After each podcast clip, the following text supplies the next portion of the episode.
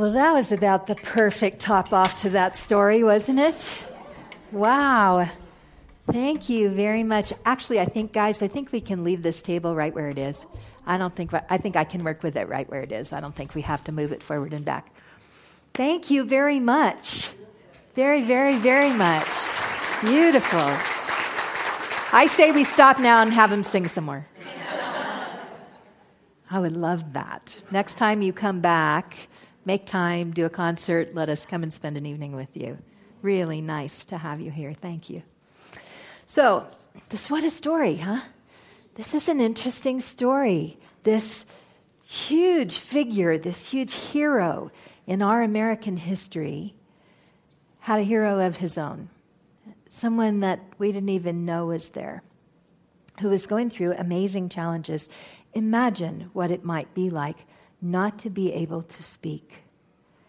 85% of the time, Annie Glenn could not speak.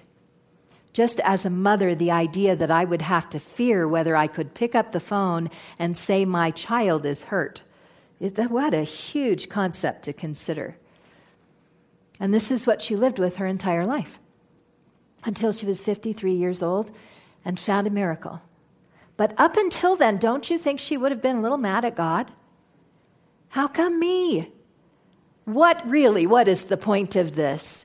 Imagine not even being able to say to your husband how much you love him when he's going off into space, leaving the planet, leaving the planet by himself. What a remarkable, remarkable story brings about the question why? Why? We talked last week about understanding is what? Knowing, uh, understanding is, uh, I'm sorry, I can't even say it today. Knowing is what? Understanding is why. You guys did that to me with that music. so, I have this little piece of wood here, you see? It's nice and plain. Naked, actually. We could call it naked. Smells good. Nothing on it. Exactly the way we come into the world, isn't it? Very plain and naked. Smelling good. Newborns smell really good, don't they? We haven't been messed with at this point. We're just born in our natural beauty, every piece just a little bit more unique than the other. Everyone different. And as we go through life, what happens is that well meaning people who think we're important begin to protect us. And they say, honey, boys don't wear pink shirts, I'm sorry. Honey, girls, girls can't play football. No, no, no, no, no. Sweetheart, I know you want to be an artist, but artists don't ever make a living, and I don't want your life to be hard. Find a real job. And they paint us in their fear, color us with ideas. And as time goes on, we are completely covered. But the thing is, we don't know we've been covered. We have no idea because it starts at such a young age that what we really know is we lived up to everybody's expectations. We look like we're supposed to. We do what we're supposed to. We're successful like we're supposed to be. That feels pretty good. Everybody's happy with us. I put a little smiley face on this guy because everybody's so happy with us. Our 20s are kind of like this. We're ready. We're exactly what we need to be. But this thing happens when we go out into the world. Some little thing comes along and starts rubbing us the wrong way. We don't like it. Rubs and rubs and rubs and rubs and rubs. And you know what happens? If we rub long enough and hard enough, hard and harder than that, what happens? We start to bleed through, don't we? A little bit of something that was our, our authentic self starts to show through. But it doesn't feel very good. And we don't like it. We don't like it at all. So, most of the time, once something starts rubbing on us, before it ever gets to the really rubbing, we say, Enough. I'm done. We don't like to hurt. We don't like to hurt. What we really like is we like to meet other people who are like us, who don't rub us the wrong way. So we meet someone and we say, oh, you're beautiful. You look just like me. I like the color of your clothes. Yes, yours are nice too. I think we're very much alike and we should be together, don't you? Why, yes. The world will be wonderful because we're just like each other. How could there possibly ever be a problem? And if we stay together for a little while, something begins to happen. This is not sexual friction. okay? Something begins to happen. And what generally happens is at that point, we look at each other and say, You're not who I thought you were. I can't stay with you any longer. Right? We have to leave because it hurts too much we think it hurts too much. So there are very few places anymore where we find leper colonies. But Jesus worked with the, with the lepers. And there are some things we don't know about leprosy. Most of us know that people who are afflicted with leprosy can lose limbs ears, toes, fingers. These are the things that we learn when they're trying to explain some of the Bible stories to us as we're growing up. But most of us don't really understand what happens with the disease. The disease of leprosy is this as you move through and your disease advances, you lose feeling. It affects the nerves in your system. So you begin to lose feeling in different places. Your ears don't have feeling, your hands don't have feeling, your feet don't have feeling. So as you're walking along and you step on glass, you have no idea that you did because you can't feel it. There is no feeling. And as the wound festers and becomes infected, you have no idea. Because unless you look at the bottom of your feet, you can't feel it. And eventually, when gangrene sets in and they have to take the limb, you don't know because you can't feel it. Our gift of feeling is incredibly important. It is important that, our, that we stay tuned into our body, that we know how we feel. And we like to run away from the things that caused us pain or harm. But they're the only things that really, really, really bring us down to the authentic part of ourselves. Our pain those things we can't answer why about are sometimes the most valuable things that happen in our life. So there's a chapter in the Bible that always I always found consternating. I don't know if that's a word or not, but it is now. Oh, Always made me feel consternated. Anyway, that it's in Matthew, and in Matthew we hear that the Old Testament used to say an eye for an eye. And Jesus is telling us that's changing now. An eye for an eye is no longer how we're going to do things. How we're going to do things now is when somebody harms you, I want you to turn the other cheek. Which just didn't, there's a lot of ugly things that happen in the world. Really? I'm supposed to turn the other cheek and let this happen again? Honestly? Come on. That doesn't feel right. But the point is this when we turn the other cheek, we are make a making a decision about who we're going to be in the world. And I'm not, there are extremes to this. I always want to caveat this kind of conversation because there could be somebody in this room who's being beaten. There could be someone in this room who's going through something that is extreme.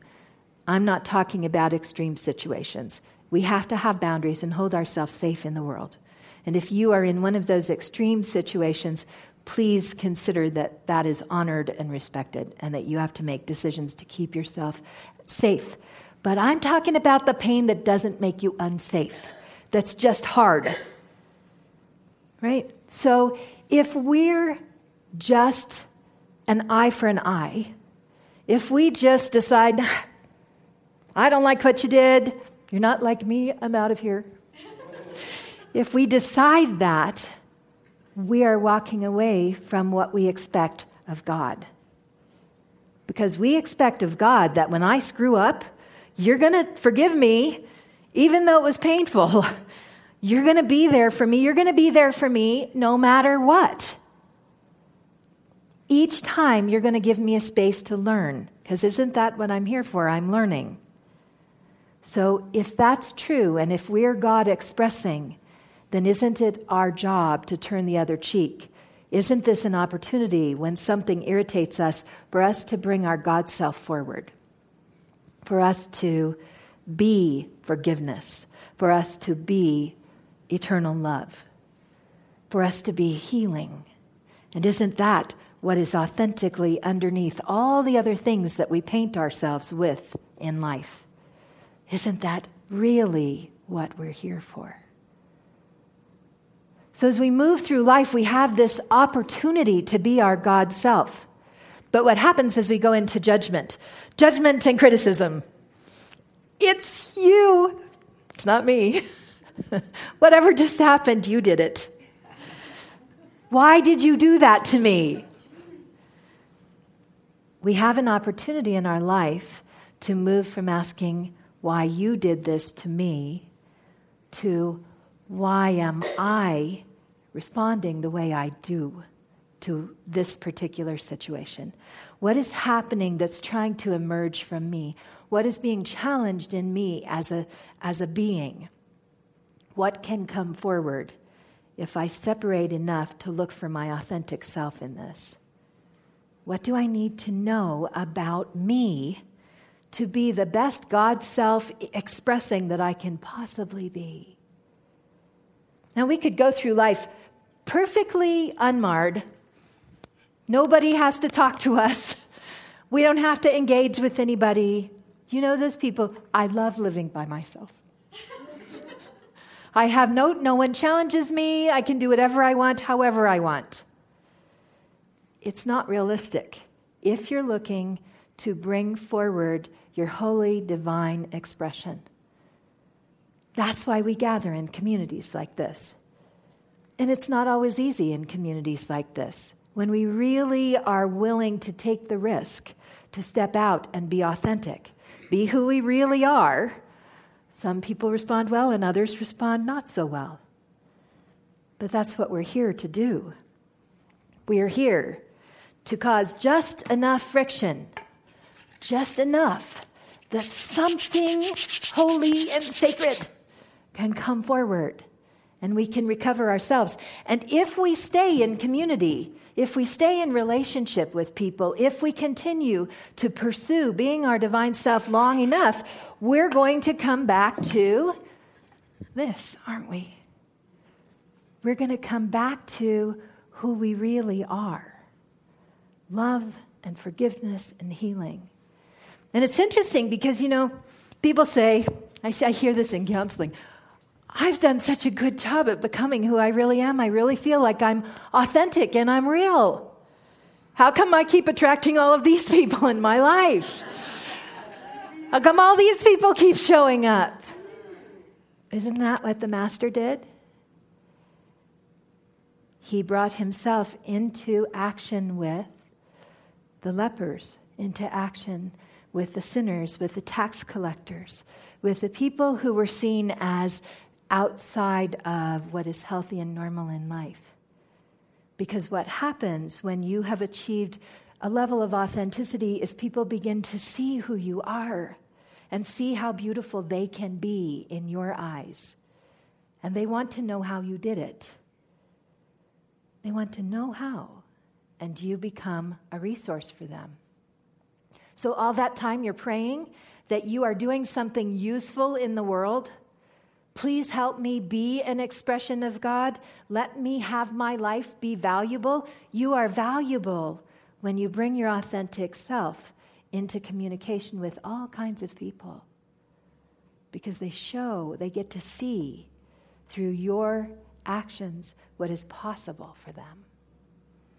And you might have to cause a little friction. After a while, two of you who have worn off everything might not have to rub, well, maybe a little, oh, there's a little something there. I'll help you with that. But if you stay in relationship, mother, brother, father, lover, whoever it is, long enough, you can come to a place of profound authenticity that is rare to find in this world. That brings bliss and joy on a level most of us have trouble imagining. It doesn't happen because we say, it happens because we agree and we stick with it and we do it. And in our fast food life, we want to believe we can get to this really quick. But for most of us, we have a pretty healthy amount of painting to get through. So when you don't understand something, when it feels like the world is just rubbing you wrong, when it feels like everything is out to get you, you might actually be trying to reveal to yourself the true God that you are, the true spiritual being that you can bring into the world, your most sacred self. I have a few quotes for you for today. Mahatma Gandhi said, Nobody can hurt me without my permission. Nicholas Sparks said, The reason it hurts so much to separate is because our souls are connected. Annabelle said, There comes a time in life when the world gets quiet and the only thing left is your own heart. So you'd better learn to know the sound of it. Otherwise, you'll never understand what it's saying. And finally, Oscar Wilde said, Education is an admirable thing but it is well to remember from time to time that nothing that is worth knowing can be taught.